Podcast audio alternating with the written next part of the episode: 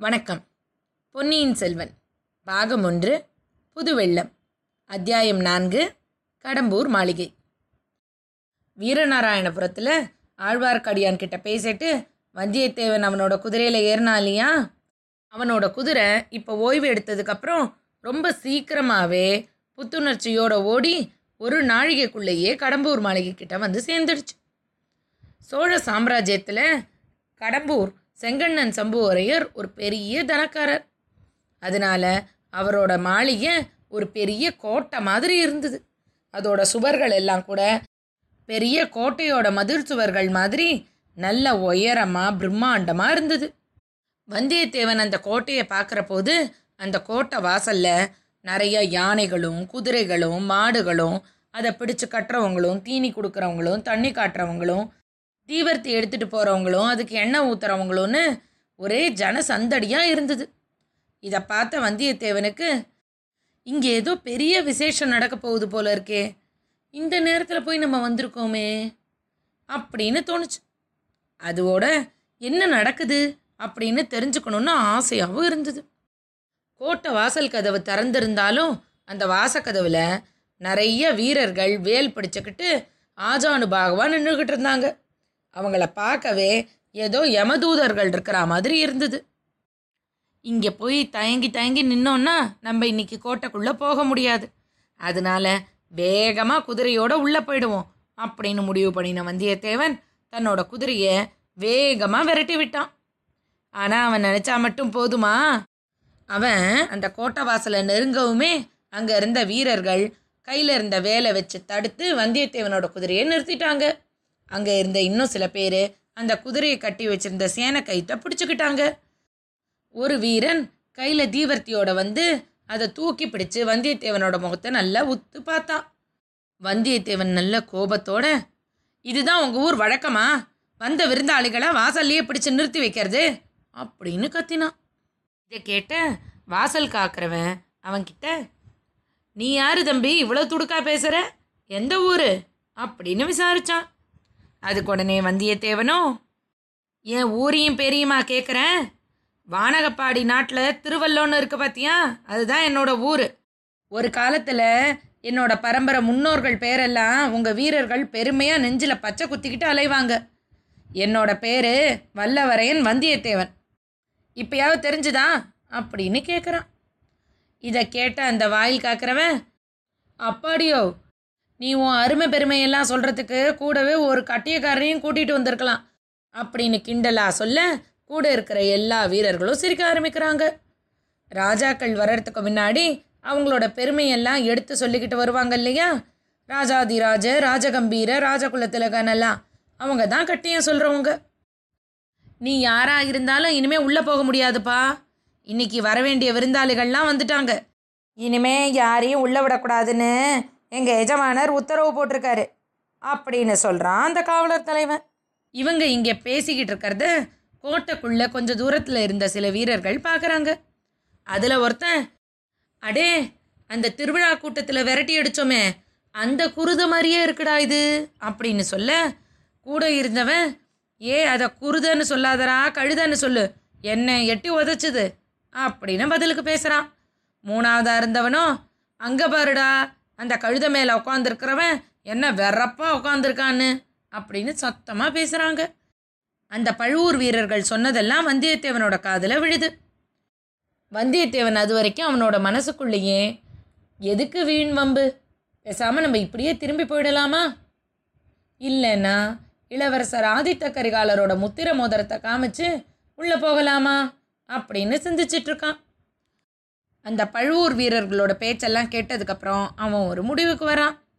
தன்னோட குதிரையோட கைத்தை பிடிச்சிட்டு இருந்த வீரர்களை பார்த்து என்னோட குதிரையோட கயிறை விடுங்க நான் திரும்பி போகிறேன் அப்படின்னு சொல்கிறான் அந்த வீரர்களும் குதிரையோட கயிறை விட்ட உடனே வந்தியத்தேவன் குதிரையோட வயத்தை ஒரு அழுத்தம் கொடுத்து தன்னோட உடைவாளை அதோட உரையிலேருந்து கையில் எடுத்து பிடிச்சிக்கிறான்.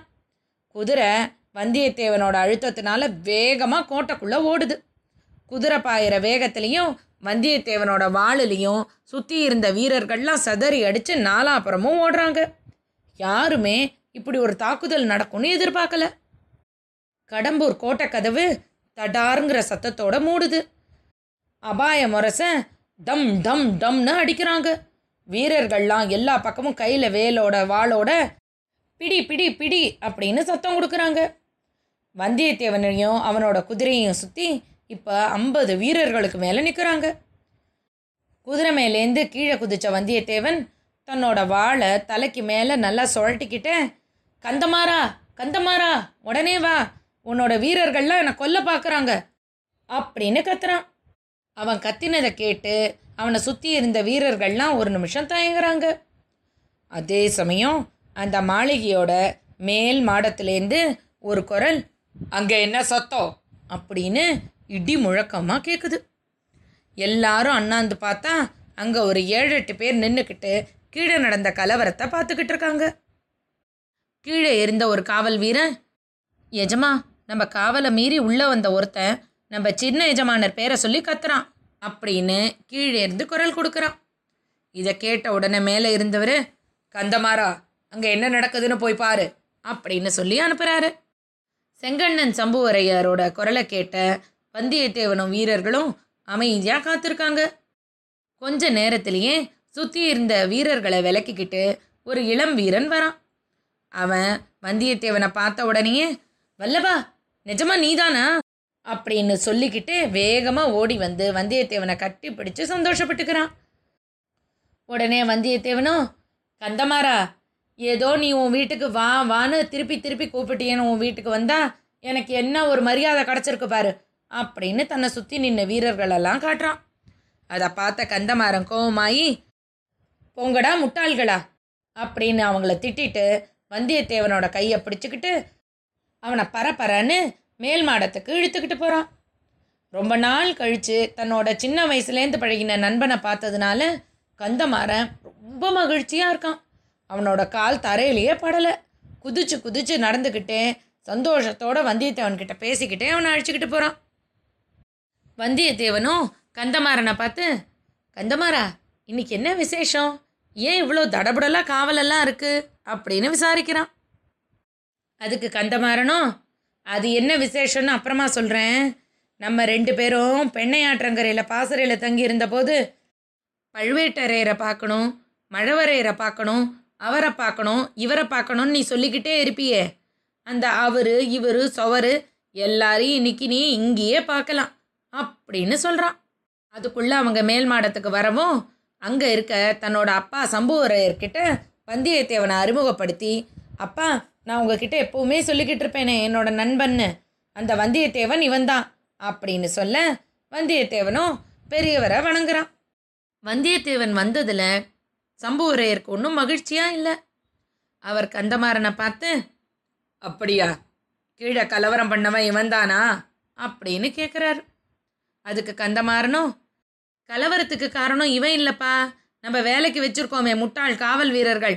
அவங்க தான் அப்படின்னு பதில் சொல்கிறான் அதுக்கு சம்புவரையர் விடாமல் என்னைக்கும் இல்லாமல் இன்னைக்கு இருட்டி அரை ஜாமத்துக்கு அப்புறம் இவன் ஒன்று இவ்வளவு பெரிய கலவரம் பண்ணிக்கிட்டு இங்கே வரணும்னு ஒன்றும் அவசியம் இல்லை அப்படிங்கிறாரு.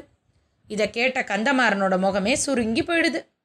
இருந்தாலும் சம்புவரையர் கூட போய் வாக்குவாதம் பண்ண விரும்பாமல் வந்தியத்தேவனை கையை பிடிச்சி அழைச்சிக்கிட்டு பெரிய பழுவேட்டரையர் உட்காந்துருந்த இடத்துக்கு கூட்டிகிட்டு போகிறான் பழுவேட்டரையரை பார்த்த கந்தமாறன் மாமா இவன் தான் என்னோட ஆறுயிர் நண்பன் வந்தியத்தேவன்.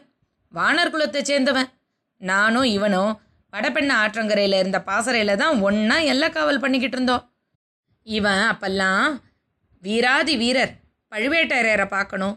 அவரோட உடம்புல உண்மையிலேயே அறுபத்தி நாலு போர்க்காயங்கள் இருக்கான்னு தெரிஞ்சுக்கணும்னுலாம் சொல்லிக்கிட்டே இருப்பான். நான் கூட நீ ஏன் வேணா எண்ணி பார்த்துக்கோ அப்படின்னு பதில் சொல்லியிருக்கேன். அப்படின்னு சொல்லிக்கிட்டு வந்தியத்தேவனை பழுவேட்டரையருக்கு அறிமுகப்படுத்துகிறான் இதை கேட்ட பழுவேட்டரையர் முகம் சுருங்கி போய் வந்தியத்தேவனை பார்த்து அப்படியா தம்பி நீயா எண்ணி பார்க்கலன்னா நீ நம்ப மாட்டியோ? அந்த அளவுக்கு அவநம்பிக்கையா உனக்கு? ஏன்? வானர் குலத்தை தவிர வேற எந்த குலத்திலையும் வீரர்கள் இருக்க மாட்டாங்களோ? அப்படின்னு கேட்குறாரு இதை கேட்ட கந்தமாறனும் வந்தியத்தேவனும் என்னது இது? நம்ம இவரை புகழ்ந்து சொன்னதை இவர் இந்த மாதிரி தப்பாக அர்த்தம் பண்ணிக்கிட்டாரே அப்படின்னு நினைக்கிறாங்க. வந்தியத்தேவனுக்கு ஒரே எரிச்சலாக வருது. நம்மளை வாவான்னு கூப்பிட்டானேன்னு வந்தால் இங்கே எல்லாரும் நம்மளை இப்படி விரோதி மாதிரி பார்க்குறாங்களே அப்படின்னு. இருந்தாலும் தன்னோட எரிச்சலை வெளியில் காட்டாமல் பழுவேட்டரையரை பார்த்து ஐயா பழுவேட்டரையரோட வீரப்புகழ் தான் எல்லாருக்குமே தெரியுமே. அதை போய் நான் சந்தேகப்படுவேனா? அப்படின்னு பணிவாக பதில் சொல்கிறான் அதை கேட்ட பழுவேட்டரையர் ம் நல்ல புத்திசாலித்தனமான பதில் தான் அப்படின்னு சொல்ல இந்த மட்டுக்கு தப்பிச்சோம் அப்படின்னு கந்தமாறனும் வந்தியத்தேவனும் அந்த இடத்த விட்டு வேகமாக வெளியில் போயிடுறாங்க. அப்போ சம்புவரையர் கந்தமாறனை மட்டும் பக்கத்தில் கூப்பிட்டு அவன் காதோட ரகசியமாக சீக்கிரமாக உன்னோட நண்பனுக்கு சாப்பாடை கொடுத்து எங்கேயாவது ஒரு ஓரமாக படுக்க சொல்லு அப்படிங்கிறாரு. இதை கேட்ட கந்தமாறன் எந்த பதிலும் சொல்லாமல் அங்கேருந்து வந்தியத்தேவனோட போயிடுறான். மேல் மாடத்துலேருந்து நேராக கந்தமாறனும் வந்தியத்தேவனும் அரண்மனை அந்தப்புறத்துக்கு தான் போகிறாங்க அந்தப்புறத்தில் கந்தமாறனோட அம்மா தங்க இன்னும் பல பெண்களும் இருக்காங்க. கந்தமாறன் வந்தியத்தேவனை தன்னோட அம்மா கிட்ட அறிமுகப்படுத்தவும் வந்தியத்தேவனும் அவங்கள வணங்குறான். அவங்க பின்னாடி ஒளிஞ்சிக்கிட்டு இருக்க பொண்ணு தான் கந்தமாறனோட தங்கையாக இருக்கணும்னு முடிவு பண்ணிக்கிறான். கந்தமாறன் வந்தியத்தேவன் கிட்ட அடிக்கடி அவனோட தங்கையை பற்றி சொல்லுவான். அதை வச்சு வந்தியத்தேவன் ரொம்ப கற்பனை பண்ணியிருந்தான் ஆனால் இப்போ அவனுக்கு கொஞ்சம் ஏமாத்தமாக தான் இருந்தது. அங்கே இருந்த பொண்ணுங்க கூட்டத்தை பார்த்த வந்தியத்தேவன் இதில் பழுவேட்டரையரோட பல்லக்கில் வந்த பொண்ணு யாரா இருப்பா? அப்படின்னு கண்ணாலேயே தேடி பார்க்குறான். அப்புறம் என்ன நடந்ததுன்னு? நாளைக்கு பார்க்கலாம். இன்னைக்கு கதை இதோட ஆச்சு.